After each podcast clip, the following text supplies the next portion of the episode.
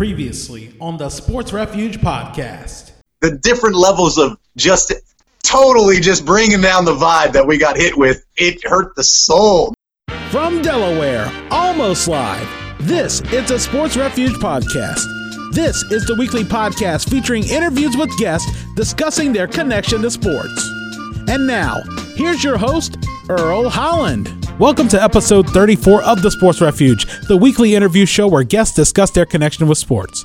I'm your host, Earl Holland. This episode's guest, Jean Goblinger, is a Cleveland, Ohio native and a diehard sports fan who found herself moving east to Maryland nearly a decade after the first incarnation of her beloved Browns headed to Baltimore. Since arriving in Maryland, Goblinger has worked as a copy editor at the Daily Times, where I first met her, before ultimately pursuing what was a childhood dream in teaching at Salisbury University. In this episode, Goblinger discusses what it was like growing up as a Browns fan during their successful run in the 80s, the emotions involved upon the news of the team's departure from Cleveland following the 1995 NFL season, her marriage to her husband, who is a diehard Pittsburgh Steelers fan, and what it's like being a sports mom. And now, here's my interview with Jean Goblinger. Jean Goblinger is someone I first met when I started out my career in journalism. I was just pretty much a kid. I was about oh, 25, I guess, when I first started at the Daily Times, and I met her. She was the smiling lady working on the copy desk, and and I've been fortunate enough to know her for such a long time, and I'm glad to have Jean on the show. She is someone who I've been wanting to get on, especially because she is a Cleveland fan and I know that when you think of Cleveland sports fans, there are a lot of talk about how sometimes they were long suffering when it comes to particular things. But I thought it'd be great to especially get her perspective, talk to her about a lot of things, uh, what it's like being a fan in Cleveland, and some of the cool things she's been able to do after getting out of journalism and going into teaching. How are you today, Jean? Hi, Earl. I'm so excited to join you today. Thank you for coming. I'm really excited about the Browns. I can't wait. Super Bowl bound, baby. Jumping right into it, I know being a Cleveland Browns fan, what are the expectations like, especially after it feels like the long search for a franchise quarterback is over and Baker Mayfield is rightly in the place right now? Yes. Okay, so first of all, the search for the quarterback has been devastating. Every year when we we have the draft, we dread the quarterback draft every year. So finally, last year with Baker Mayfield, we saw that we had some great potential. We had some rough spots with the kicker. So some of the games in the beginning of the season, we know we could have won if we had had a better kicker. But we did see the great potential in Baker, and we're just going to build around him. And now we have Odell Beckham and Kareem Hunt, and we're we're ready. Did you feel any time, I guess, since '99, since Tim Couch was drafted. Was there anybody else that you thought really had the potential to be that franchise quarterback before Baker? You know, I was excited about Derek Anderson actually because he did really well, and we played that Thursday night game where we we we beat the Patriots, and that was really exciting. But not really. I know everybody was excited about Johnny Money Manziel, but that was another bust. So excitement of other quarterbacks, yes, but to see that great potential as a franchise quarterback, not until Baker. I think about that season, I believe it was Derek Anderson, where they had the winning season and missed the playoffs. Yes. And, and I think that's up there maybe with that one season Couch got them to the playoffs and the call that got reversed on the touchdown where everybody was throwing uh, bottles after that. Yes, that was devastating as well. We also have had a lot of, and I know when the teams are down and out, people like to blame the refs, and that's kind of a scapegoat. But we really have gotten a lot of very unfortunate calls because we are not a very popular team. So I know that, that we don't always have calls in our favor. I know last season we had a call where Baker was hit in the helmet and the ref never called it and said after apologized a week later that yes he should have called it. And so those things are devastating because those are game breakers for us. In your mind who would you say is the greatest coach in your lifetime of the cleveland browns? Well because i grew up watching bernie kosar. And so when bernie kosar played we had marty schottenheimer. So he was our my by far my favorite coach. That was when we had the cardiac kids We had Kevin Mack. We had uh, Ozzie Newsome, who who unfortunately went with the Ravens.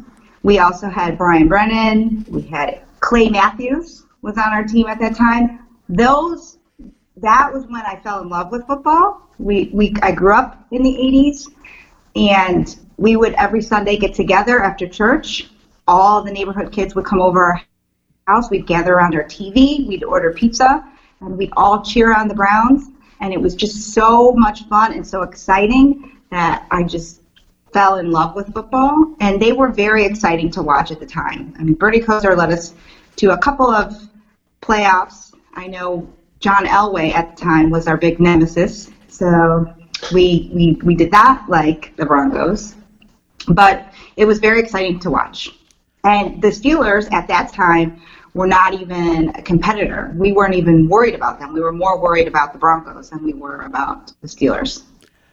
I remember when I first took sight of watching the Cleveland Browns, especially when they were on the AFC football on NBC. I remember Testaverde was the quarterback, and uh, that was right around the Belichick years. And it seemed like that was a very unique time, especially from when Belichick got hired to to 95. And you know, I was sort of cheering them on. They were like my secondary team. I was the Redskins were my main team, and then right then the Browns were my uh, secondary team. Them and the Colts were sort of going back and forth. I know Jim Harbaugh was QBing the uh, Colts back then, and that was a pretty cool time just watching football, especially first getting into it. Yeah, I never really liked Bill Belichick though. For some reason, I always had this thing about him that he just didn't seem very trustworthy, and I am right because you've seen what he's done with the Patriots. He just doesn't seem like a very trustworthy guy that he likes to take the easy routes. So, you know, anything at any cost to win. And interestingly enough, I, I've always talked about this, and in previous episodes, I've talked to people. There was this one episode of A Football Life that they did uh, with Belichick in the front office of the Browns, Cleveland 95, and with everything going on surrounding the the talks about the team moving and things like that. And it was a very unique right. look into what was going on, especially how basically Belichick hired all his guys who end up becoming big, high profile either GMs or coaches later on down the road. When you see Scott Pioli and Ozzie Newsome and right. Mangini and a whole bunch of other guys, not only just running, you know, the practices and doing stuff like that, they're also doing groundskeeping. They're cutting the grass. They're doing a lot of the other work. It's very interesting to see how things have changed in the past almost 25 years because you don't think a lot of coaches would be doing all that uh, secondary work, especially trying to keep up with the facility and things like that. I mean, that's true. I, I, agree with you. I just, like I said, I've never really been a big fan of, of, of Bill Belichick. I mean, obviously, he's gone to be very successful with the Patriots, but I just, he wasn't one of my favorites. and I can, I can definitely understand that. And we have so many coaches, though. Not only have we had so many quarterbacks, but we have had so many coaches. Who, I guess, aside from Marty, gave the franchise the most hope? Ooh, that's a good question. I mean, I, I, guess, like I said, in those years, Marty and Bill Belichick were probably by far the best Browns coaches that we've had. Um, I haven't really seen much hope. I've seen a lot of bad calls, a lot of error in judgment with the coaching staff, and it's been very political, and they just haven't really done anything with the Browns because I think the Browns – they have had a lot of talent. So they have, it's not that they had a lack of talent, it's just that nobody knew how to organize the talent. And even at the beginning of this year, or last season, excuse me, when, you know, they didn't want to start Baker, I mean, that was another mistake. That's another error in judgment is that they just don't know how to organize the talent that they have. So hopefully, moving forward, they have the talent. Like, like I said, we're excited that Odell Beckham Jr. has joined us and Kareem Hunt. and working with uh, Baker, I think that now that they can organize it better, we definitely have that potential to be very successful. I'm telling you, Super Bowl, Earl, Super Bowl. you know, I think Nick Chubb is a guy that I'd keep my eye on, especially yes. a couple years removed from his knee injury. And I don't want to compare him to Todd Gurley, but I mean, he was, I believe, his backup, or they played together at Georgia. So I always think that he probably has that same potential as Gurley, especially breaking out to be a potential MVP candidate if the offense goes the right way. Well, that's true. And, you know, we've always had, Cleveland has always had a very strong defense, too. So, like, we added Myles Garrett. He's phenomenal. Um, but now we're working on getting that offense together. So we have both pieces and parts in place, and it's going to be an exciting season. I'm ready for it. I know there's a lot of uh, especially interest when the schedule comes out. Is there a particular game that you're looking forward to? Oh, of course, I'm the Steelers. I can't wait to watch my husband's team lose while I'm inside on the big screen TV and he's in the garage, Earl, because I have shared that story with you before that he always said the losing team or the one with the worst schedule or the worst performance has to watch the games in the garage. So at our house, we have a big screen TV in the living room, and then we also have a big TV in the garage. And so, since I have had the worst record, I have had to watch all the Browns game in the garage while he's inside in the comfort of our home with the big screen TV. But this year, he's going to be in the garage for sure. I'm taking over the TV inside. I can't wait. It's going to be a great season. Being married to a Steelers fan, how did you first find out he was a Steelers fan? when I first met him, that's all he talked about was the Steelers. We met at a wedding he was the best man, and I was the maid of honor. Cheesy, I know, but that's how we met. Fell in love, and I had to overlook that one flaw he had, which was he was a big Pittsburgh fan. He loves the Steelers. He loves the Pirates. He loves the Penguins. But we all have our flaws, right, Earl? I wanted to sort of go back. I know you said growing up in the 80s, big Browns fan. I know the Cavaliers were really good back then. I think of yeah. Mark Price, Craig Ehlo, uh, yes, Brad Daugherty, Hot Williams. How were the Cavs, I guess, treated, especially in, in a town that was basically a football town?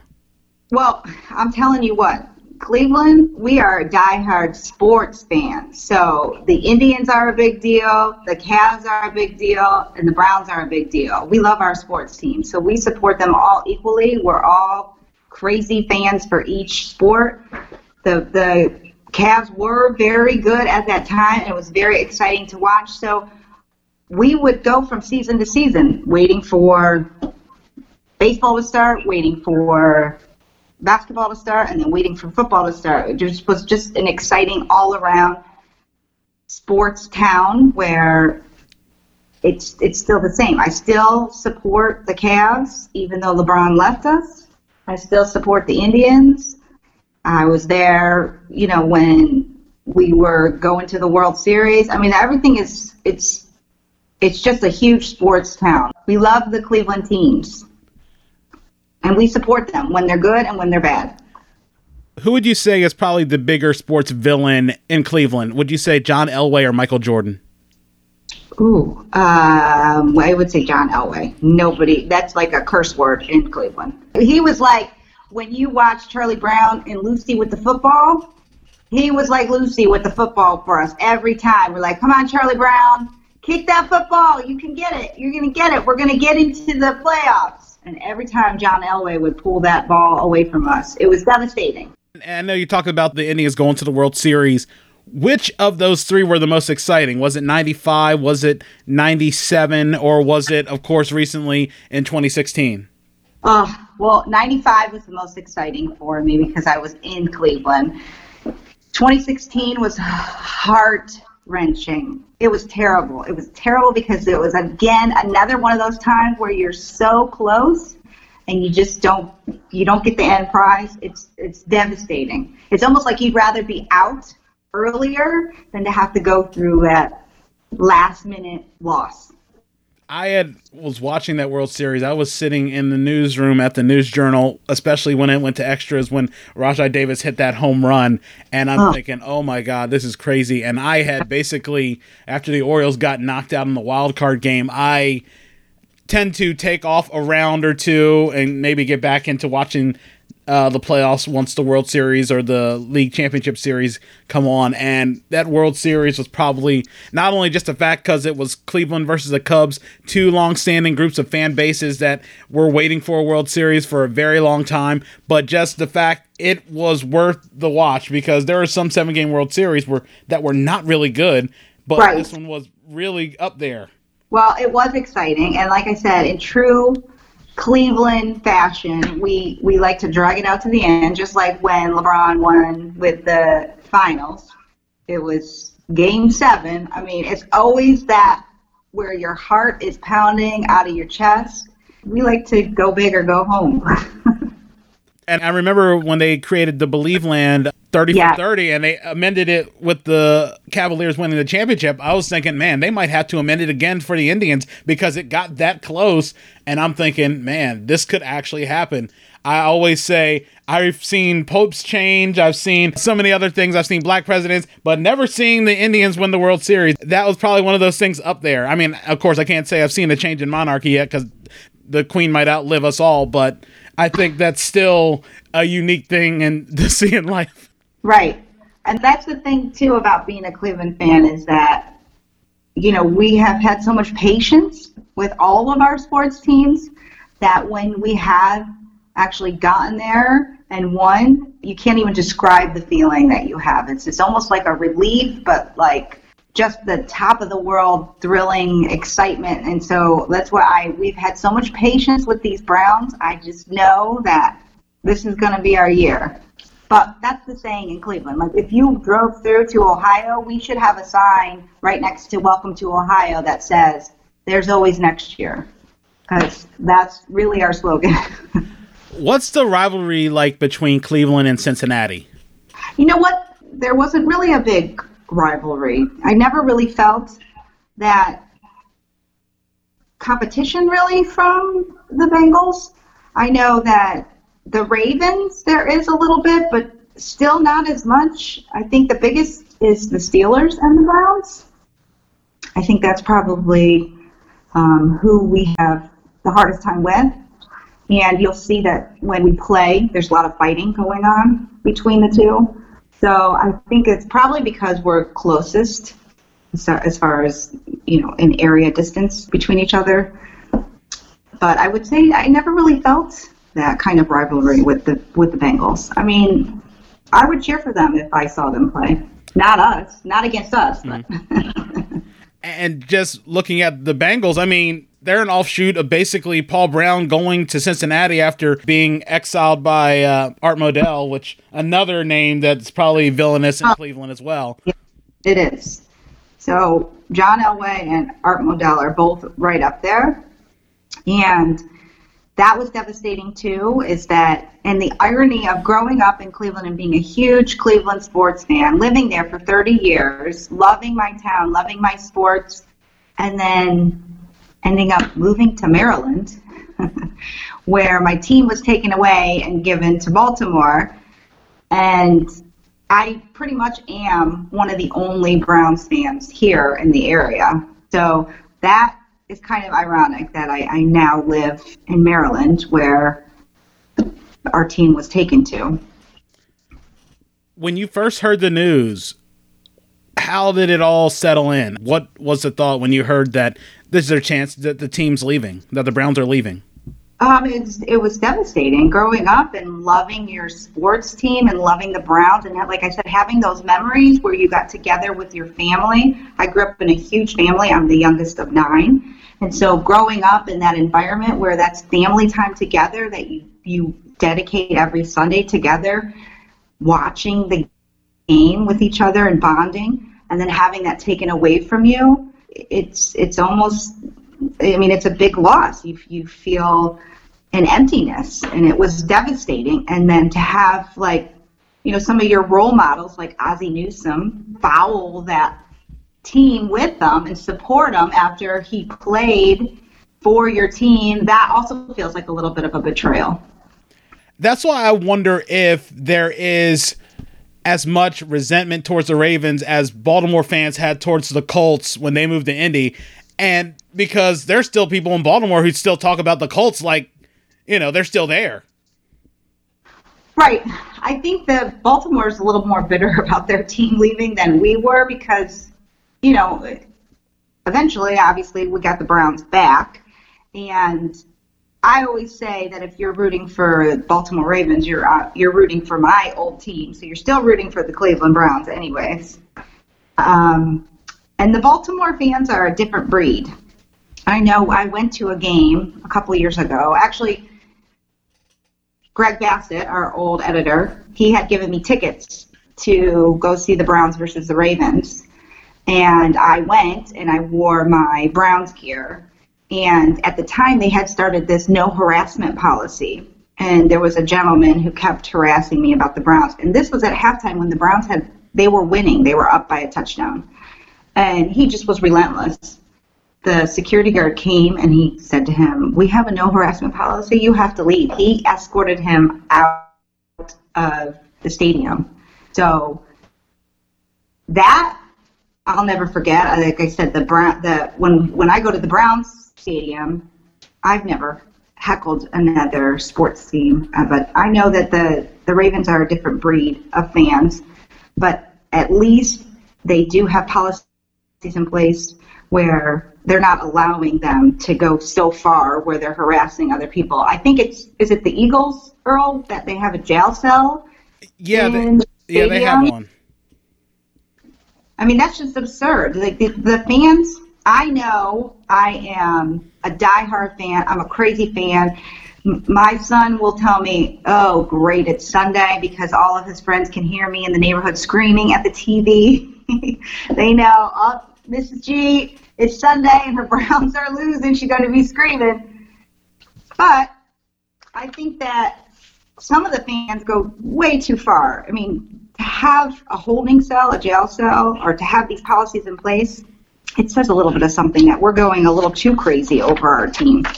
Yeah, and I know a lot of, especially being here in northern Delaware, where it's Philly territory. I always ask people about that, and and a lot of people are always having to talk about how the reputation of Philadelphia sports fans tends to get overblown, especially by, of course, the numerous events that have occurred with Booing right. Santa and everything else that occurred.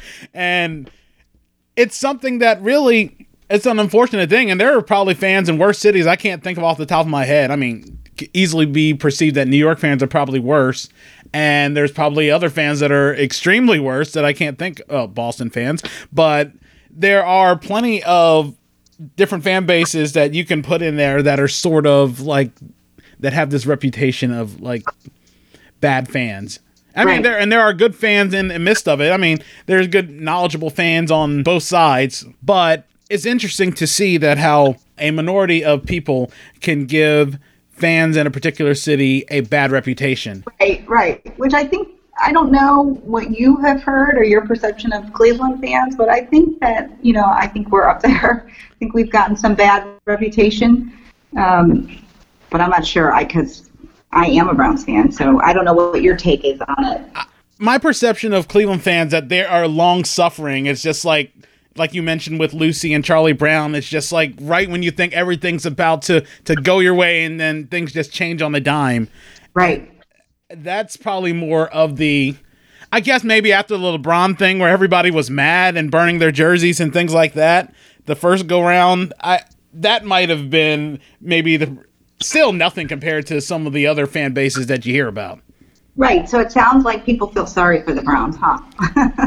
yeah, maybe Cleveland fans in general just because just even when before the Indians got to their run, they were bad for a bit, and then all of a sudden the young guns with Belle and Lofton and Manny and Thome, and that's probably one guy that's respected in both cities, Jim Thome. Uh, how great of a guy everybody loves him. It doesn't matter where he goes, everybody loves Jim Thome. Yes. Being a mother of two kids, uh, your son Kyle also plays lacrosse and now is playing football. Yes, he plays uh, lacrosse for the Fruitland Falcons, and he's also going to be playing football for them. He he has played football in the past, but it's only been been flag football. And this year, we're finally allowing him to play tackle football, which makes me very nervous. But he really wants to do it, so you know, I figured I'd let him try. I know my brothers played when they were younger, and they're okay. So we'll see how it goes. I'm excited but nervous. Uh, yeah, I can't imagine that. What is it like, especially, I guess, a game day of, of being a sports mom, especially with everything going on and Kyle getting ready to play either lacrosse game or playing a football game? It's so exciting to watch. Kyle has this natural athletic ability, and he just is so talented. I mean, he, he plays basketball. He's really good. I mean, he, he played. This is his second year playing lacrosse, and he just picked it up. He's just so natural at, at any kind of sport, and it's so fun to watch him. He went from playing offense, attack, and then this year they decided to put him on defense with a long pole. And he just picked it up right away. And I played soccer in college as well, and I, I was a defender. And so defense is a very hard skill to teach because you have to know where to position yourself. And he just has the foot skills, and he picked it up so well. So it's so exciting to see and watch him play. Um, I don't know how exciting it is for him to have me watch him play because I like to scream when I cheer from him. And, and I'll say, Did you hear me cheering? And he said, Yes, Mom, I heard you cheering. so I don't know how excited he is when I come um, because I do like to scream, but I'm, I'm very enthusiastic about sports. So it's very exciting. You and said, his father actually helped coach this year. So what, that was exciting too. What are really some of the biggest things you had to learn, especially about lacrosse? Oh my gosh, everything. I I grew, growing up in Ohio, we never had lacrosse. That was not a sport. The sports were basketball and football and soccer, baseball. That's it. So when I moved out here like 13 years ago and I started teaching at Salisbury University, I had a student in one of my CMAT classes who played lacrosse here. And he said, Can you come watch my lacrosse game? And I thought, Sure, what's lacrosse? He's like, You've never seen lacrosse? I said, I don't even know what I don't even know what lacrosse is. And so the first time even coming to a game, I thought, wow, this it reminded me a little bit of soccer because it's fast paced. It also reminded me a little bit of hockey. But I thought, what are they doing with these sticks? And I, I couldn't believe it. I mean, it was just incredible. So not only like just seeing the game for the first time, but now when Kyle's playing, it's learning all the rules and the, the crazy rules that they have that like I said, I, it's amazing to me that he's picked up all this stuff because there's a lot of different rules that they don't cross over to the other sports. You know, like you can't be in the crease or they have all kinds of crazy rules. So it's just been fun to watch and to see him pick it up so quickly. And I'm still learning. I don't even know all the rules. I know you mentioned you were teaching at Salisbury University. What led to your decision to go into teaching? And interestingly enough, how did you get into journalism initially? Well, I when I was in Ohio, I was I got my master's in communications, and while I was getting my master's, I had uh, an assistantship where I was a teacher's aide, and I loved teaching then. It, it, was it came natural to me, and I really enjoyed doing it. I was about to pursue after I published my thesis. I was about to pursue my doctorate degree, but then I met Chad, fell in love, and moved to Maryland, as you know. So when I came out here, I had had that background in media because in Ohio, I not only had my master's in communications, but I also worked for a magazine, Avenues Magazine, where I did editing and advertising. And so when I came out here, I had the job at the Daily Times where I was a copy editor. And then just with all that experience, I had contacted the department chair here at SU at the time with Dr. Newton. He's a fabulous guy and mentor to me. Um, he no longer is here, but I still keep in touch with him. And I had sent him my resume and I told him my background. I said I was very interested in teaching again, and I had this big background in media. And he said, "Oh, you would be perfect for this mass media course that we teach here." And so then I just they hired me for that course, and then they hired me to do public speaking. And now I'm going to be going on my eighth year teaching here public speaking that is a very tough thing even just trying to talk on this podcast can be a very daunting thing for me. What is the biggest key that you try to emphasize to your students about public speaking? Oh, public speaking is so important. The students they either love it or they hate it. A lot of the students, because it's a general education requirement, dread taking the class. They have to take it. But I tell them that it is probably the best skill they will ever learn here at school because you can take that not only into your career, you can utilize those skills there, but in your private life. If you know how to organize your thoughts and be able to articulate them correctly, then all of your interactions with whoever you're talking to are going to be successful. And that's the key to life. We need to be able to communicate with one another. And if you know how to do it effectively and efficiently, you're going to be a success in whatever you do. Trust me, I'm married. Communication is important. What do you say? Would, what would you say is maybe one of the rigors of teaching?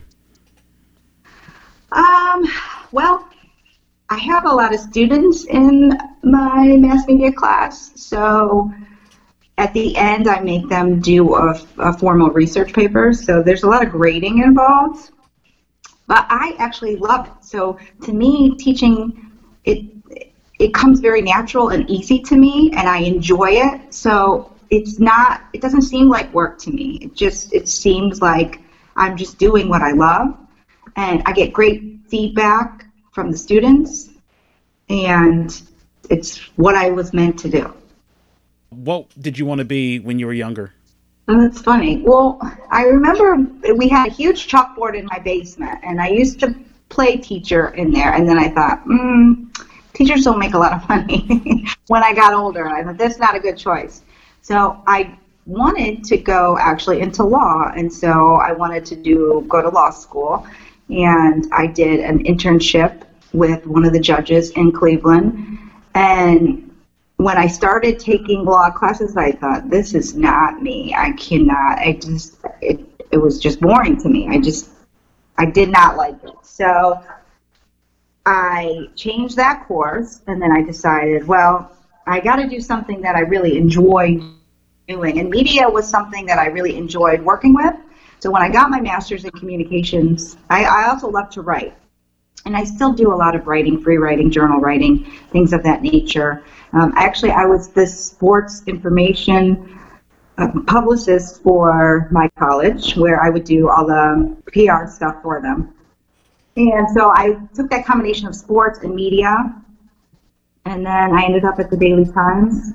And now I'm at Salisbury University back to doing what I have always loved doing when I look back as a seven year old girl in my basement and writing on the chalkboard and pretending I was the teacher. That was what I guess I was always meant to do and that I always wanted to do. I just got kind of blindsided and sidetracked by trying to want to make money. And I've realized that that's not the most important thing in life what do you try to bring to your teaching? What is the biggest lesson in addition to knowing that properly communicating is key? What are some of the different things you try to do when it comes to uh, having your classes? Um, I try to make it fun. You know, I try to have the students engaged and participating because if they're involved, then they learn because they're actually doing it. If I can make it, if I can apply it to their real life, then they're taking that skill with them and it's something that they know that they need and use. I, I love to have fun with them. Um, I think that if you treat them with respect and show them that they are important and um, it goes beyond the subject matter, that, that the student is also very important, I think that they're more willing to be open to learn. And so I just put my heart and soul into it, and I'm very vulnerable as a teacher in that way. But I think they respond to it very well because they know that I really do care, not only about them learning, but as who they are as a people and who they're becoming. So a lot of my students still keep in touch with me after they've graduated and letting me know what successes they've done and how you know how thankful they have been that they've had me you know, as somebody, as a mentor in their lives. So it's very rewarding in that sense because I can see them grow not only in the education arena but also as people, as individuals, and so that's very rewarding for me. Did you ever think about getting into television journalism? Um, you know, when I worked on my master's degree, that was part of one of the courses we had to take, and I really didn't. I just never. I I would rather have done like the behind the scenes. I like doing the editing, so I worked on an Avid, and I did a lot of the editing, but I never wanted to be in front of the camera, which is funny because if you know me, I'm not shy. Um, I love to be in front of the camera. so that is ironic, but in that capacity, I never really was interested. I know you mentioned you played soccer in college. What other sports did you play growing up? Um, well, I was a cheerleader. I don't know if you consider that a sport. Uh, I also played softball. Uh, I played basketball. Yeah, those are the, the sports that I played. I actually played softball with you, Earl. We played on a co ed team. Oh, yeah. That was a fun experience. I always talk about when it comes to playing softball, especially when I'm more on the coaching side. You get all of the the pains in your stomach, the guts, and feel like you get an ulcer because you're trying to make sure you have enough people to play. And especially with co-ed, you just have to at least try to find four women, and that was right. always a problem.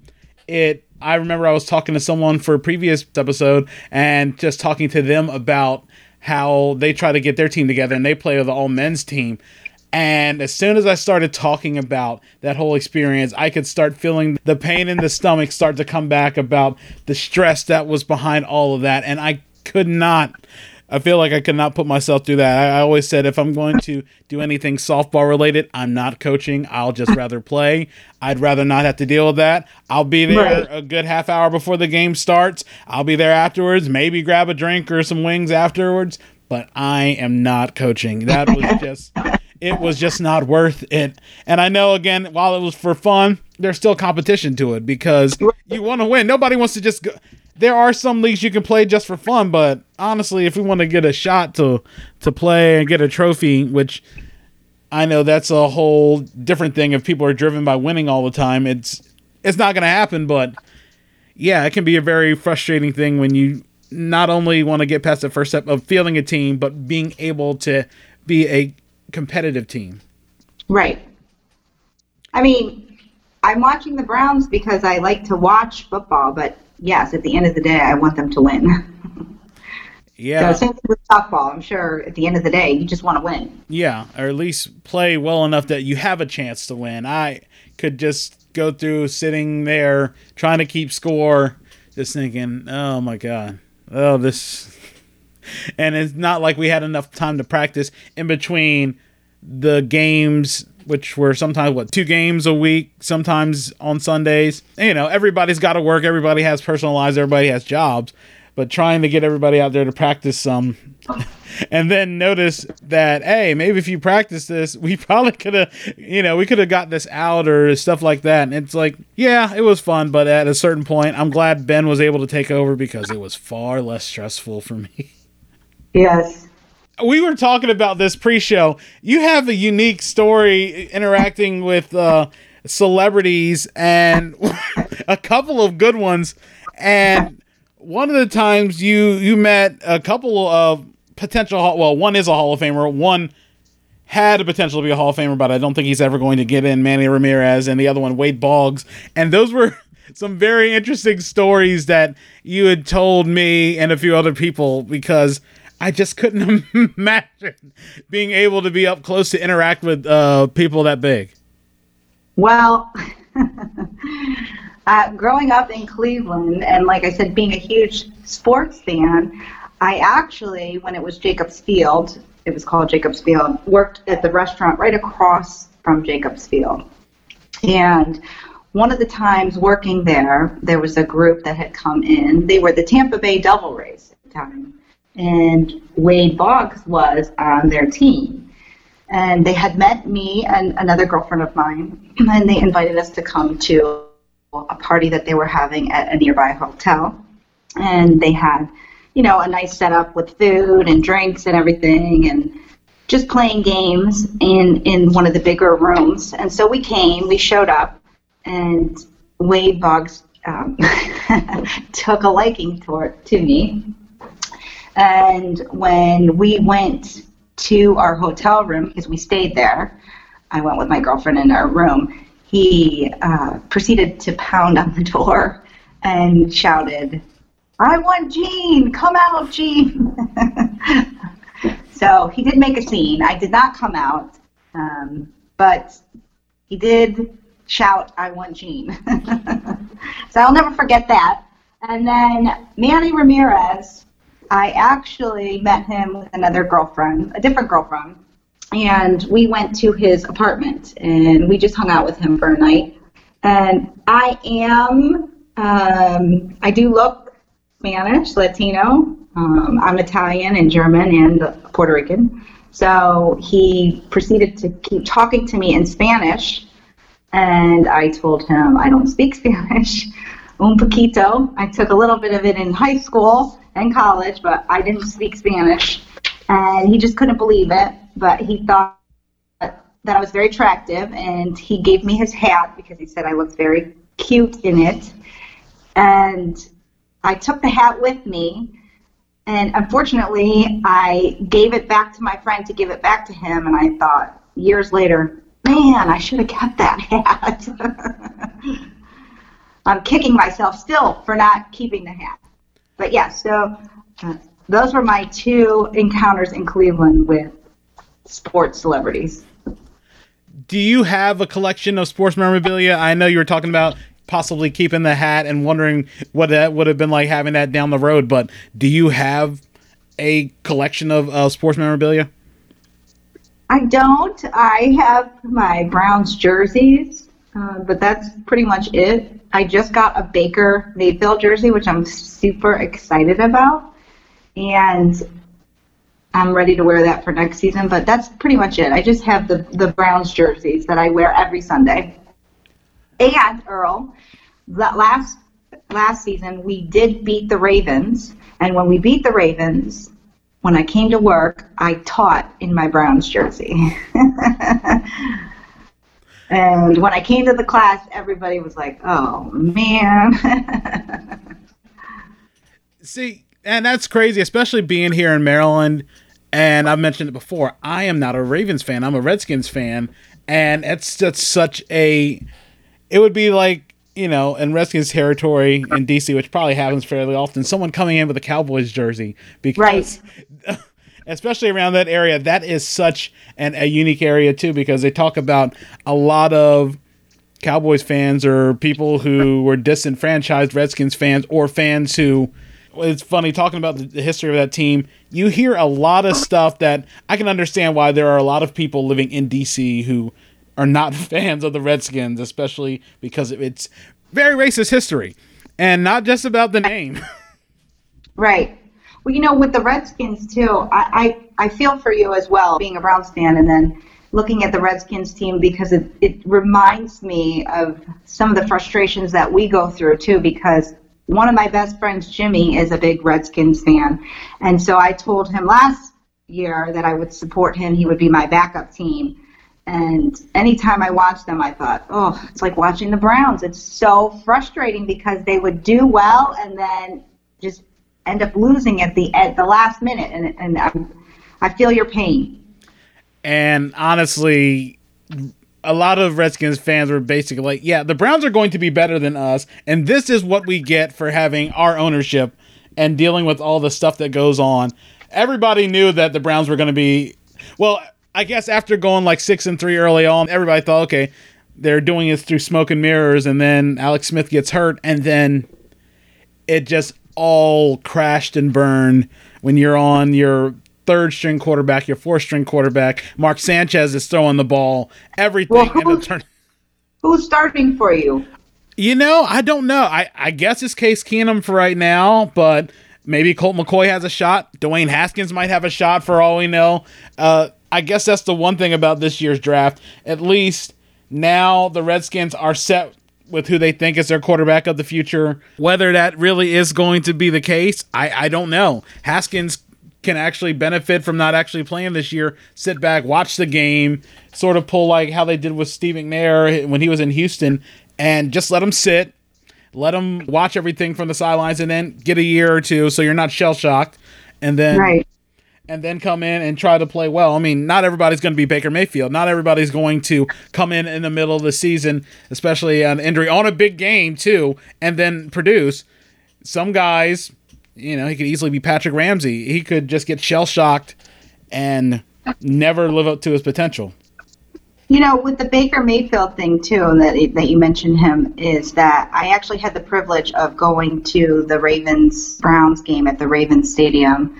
I think it was New Year's, uh, New Year's Eve, or the day before that, and watching him play. So seeing him live and to see how talented he is was just amazing to see. I mean, he would throw the ball and you would just see the perfect spiral in the air. I mean, it was just so beautiful. And it was a huge difference between watching him throw the ball and watching Lamar Jackson throw the ball, which was a big difference. I mean, Lamar Jackson's more of a runner, but he's he's gonna if he keeps that up, he's gonna end up getting hurt. he's gonna be the next RG three. Which, convincingly enough, is his teammate on Baltimore. Yeah. yeah. So, think- but it was it was awesome to watch him play. He really has so much talent, Earl. So I mean, there's potential, but there's also real talent there. what do you think the biggest worry is about Mayfield? I mean, I don't have any worry about him. I think if we have our, our, our line that protects him so that he doesn't get hurt, we're we're good. I always think what would have happened had Alex Mack and uh, Joe Thomas stayed for Baker. That would have been a very short up offensive line, I think. Right. Yep. Well, we'll see. We'll see what happens this year, and I'm excited to see how he meshes with Odell Beckham Jr.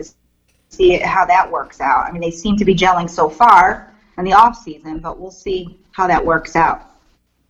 What are your thoughts on the city of Cleveland represented in television and movies? What were your thoughts on the Major League Series? I thought it was funny. I mean, they they were funny. Um, obviously, they were mocking us and making fun of the town of Cleveland, which is not a real representation, but you know, it highlights the city. It gives it that public attention, and it was funny. Those movies were funny. What were your thoughts on the Drew Carey show, especially guy from Cleveland? I guess was it good enough of a representation of Cleveland? And I mean, it just it was set in Cleveland. Didn't really feel like it really went into a lot of what Cleveland was like. Right. He really didn't, but I think that like when you're from a town like that and uh, and you know you've had a lot of negative kind of publicity around your town because your sports teams haven't always been up to par and they haven't been given the credit that I think that they deserve. That any kind of attention that you get with your name, it kind of makes you have that pride in your hometown. So I remember watching Drew Carey and just being excited that they were mentioning Cleveland. Is there a lot of polka there? I feel like I feel Polka? like yeah, I know especially when they did like when they went to like the Warsaw Tavern, they would just have a lot of polka stuff and I know Drew was part of a polka thing. I felt like that's more like a Wisconsin or like northern Illinois type thing. Yeah, I mean, I didn't experience a lot of polka. so I don't know what that was, if it was just a play on it, or maybe it was where he grew up. They had a lot of polka, but that was not one of my childhood experiences. I always ask people this. Well, sometimes I ask people this, but I always thought it was interesting. Me and Ben Penserga, we've always talked about if there were a movie about the old Daily Times crew, who would you have play as yourself? Um, that's a good question. I would have myself starring as myself. Uh, a celebrity? I don't know. Uh, maybe Jennifer Lopez. Who would you have me cast as? See, that's the thing. So I was going through the the different things, and I know the next thing we'll talk about is celebrity you most look like. I was thinking when it came to who would we have cast as you. I, I, I thought Nadine Velazquez, especially from My Name Is Earl, and she was in Flight as well with Denzel Washington. I wasn't gonna go with like the ridiculously over the top, like you know Sofia Vergara or anything like that. Maybe Eva Longoria. Maybe that might have been like the the second choice. Okay, I'll take it. the celebrity that you say people most think you look like.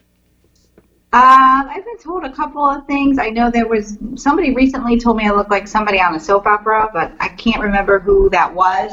But I've also been told that um, Eva Mendes or um, the other one was the Jordin Sparks was the American Idol singer because of my big smile, I guess.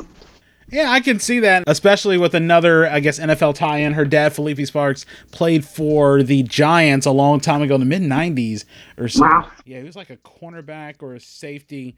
I, I can't think of particularly, but he was definitely on the Giants uh, secondary. There's so many things that are often left on the table that would be interesting for these people to know about you, especially because I'm hoping this is going to be more than just a one-time shot. I am just a very enthusiastic Cleveland Browns fan. I love my hometown. I grew up with that kind of in my blood. And so, even though I love living in Maryland, I will die a Cleveland Browns fan. My kids have both been Steelers fans, but this year, this year, Earl, my son actually said to me, Hey, mom, can I get one of those Baker Mayfield jerseys too? And my husband said, Oh, hell no. but I might just buy him one. I know when he was little, we used to have this rivalry on Sundays where I would put him in a onesie and it would be a Browns onesie. And then I would go to the next commercial and then I would see he's in a Steelers onesie. So we used to change him back and forth. so we'll see. He might be just showing up with a Baker Mayfield jersey this season your shirt as well as says uh, figures out all the brownies needed was a baker. I always yeah. try to figure out the whole brownie elf thing. I could never understand it. I know that uh, at one time that was part of their logo, the football, and and I could never figure out what in the world is a brownie elf. Yeah, you know what? I don't know what the brownie elf is too. I, I've seen the brownie elf before, but I, I don't get it either. So there's probably some meaning behind it, but I don't really know what it is. I just know that we were stuck with very unfortunate colors because nobody really looks good in brown or orange. And those are the colors I'm stuck with. I would prefer pink, but that's not what they gave us. And I was just sort of going through like all the different random Browns players from like when I first started watching. The first name that just popped into my head is Eric Zeier. I know he was Vinny Testaverde's backup quarterback. Oh and it's like wow i don't even know why i remember that name so much. I, I do remember a bunch of guys. I remember ernest byner i remember of course testaverde i was going to say the most people who are not from cleveland the biggest name that they think of when they think of the browns is ernest byner let's just be real because of the fumble on the one yard line. Um, that's the biggest name that most people would say. And bernie kosar he was one of our best quarterbacks yeah, it's funny, and knowing some people who are Redskins fan, they remember Ernest Byner on their run towards the Super Bowl, I think '91, and it's just when you think about probably the unfair flack that Ernest Byner gets for right. fumble, which you know, I, I don't want to put it like Bill Buckner level bad of like harassment. I assume it's probably not as bad there. Right.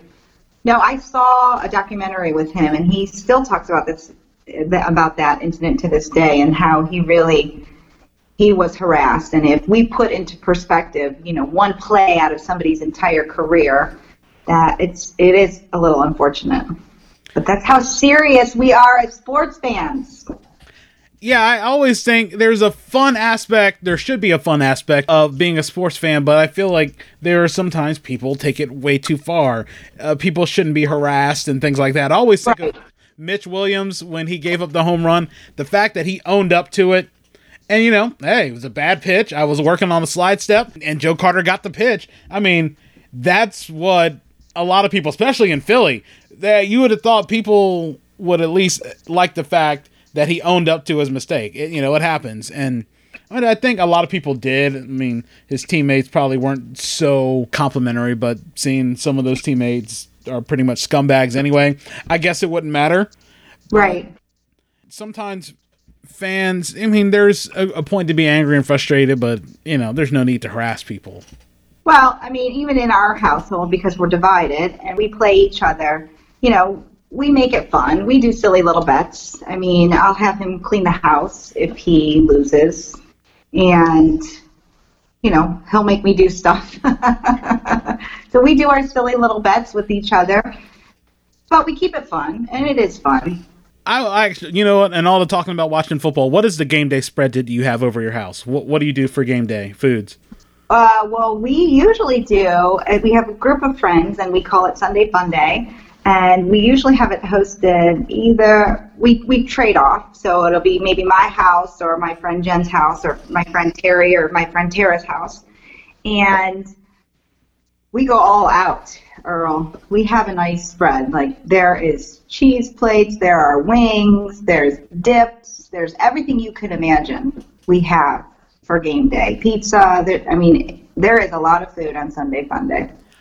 What is the official food of Cleveland? I know that Chicago has a lot of things. I know they talk about the beef sandwiches and, of course, their own style hot dog and the deep dish pizza. But what is the food of Cleveland? Huh. That's a good question. Um, I can't really associate it with any one specific food. I know that there's, I guess maybe pierogies is very popular there. Um, we pizza's big in Cleveland, and yeah, I mean I don't really think there's anything really that stands out as being our trademark. Like you know Chicago's the deep dish pizza. I don't think we really have anything like that that I can think of.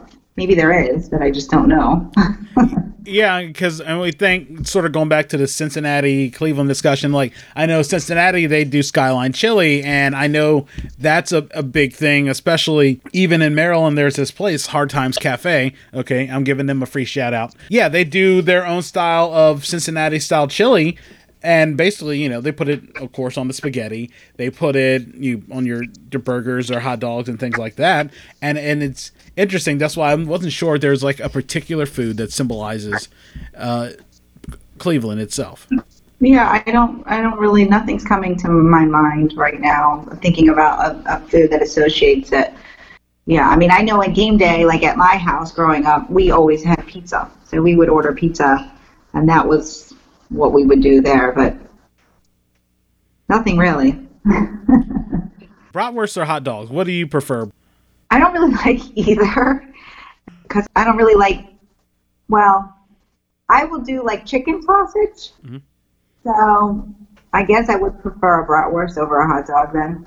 Yeah, I, I always think it's sort of weird, and I think it may be sort of like a regional thing because some people might like sausages more than they like hot dogs, and I know like when it comes to that, I'm a very picky eater when it comes to hot dogs. I I will only eat beef. I will not eat anything else that is considered a hot dog but isn't. A pork hot dog is a sausage in my mind, and sausage has a perfect time and place for certain things, but it is not for when it's being called a hot dog. So you won't eat the turkey dogs I eat. No, now my sister in law eats chicken hot dogs, and I tried making a turkey meatloaf. And you notice if there's a food that you eat that you don't like and you're trying to eat it, you keep trying to chew and chew and chew and chew the hope that it automatically just goes down. That is how I am with uh, a lot of turkey based meats that uh, turkey based replacement meats for like meatloaf or meatballs or things like that. I, I I'll eat regular turkey on Thanksgiving. I'll I'm starting to slowly be won over by the turkey legs at the Renaissance fairs, but nothing other than than those things. I've tried turkey bacon. When you find out there's more salt in turkey bacon than there is in regular bacon, you might as well just eat the real thing.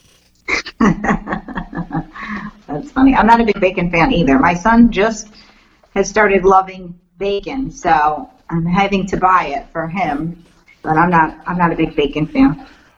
What about Scrapple? I assume, especially being on the Eastern No. Now. No, mm-mm, I won't do scrapple. Uh-uh. Yeah, I always tell people, especially when it comes to certain things like chitlins and scrapple, I would probably eat. The, well, I do eat the scrapple more than I would eat chitlins because while they may not both be the best offering of what comes from the pig, the scrapple's in a better package and it doesn't stink.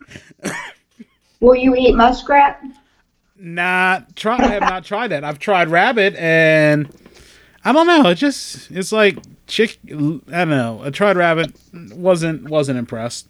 But You know, fortunately, I tried squirrel once, but I was actually tricked into that because I was dating a, a, a guy in college, and his dad made dinner, and he told me it was chicken, And then when I ate, took a bite, they all laughed at me and they said, "You just ate squirrel." And I pretty much that's why I'm not dating that guy anymore. yeah. Now I've I've had bear sausage, which is not actually it's pretty good. I feel like one of those things. Bear? Yeah, bear. Yeah, my brother-in-law uh, got some bear sausage, and yeah, it's not too bad.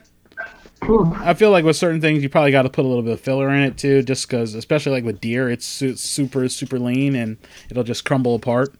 And let me guess, you're an Old Bay fan too. Ah, depends on not on only on shrimp and fries, but other than that, I'm not big big crab fan because now crab cake, yes, but I'm not. I, I get lazy when it comes trying to pick my seafood. Well, I can't have it. I'm allergic. Oh yeah, yeah, yeah. I keep forgetting. Uh, Yeah. yeah. So I don't like bay. The smell of it reminds me of, of seafood. Yeah.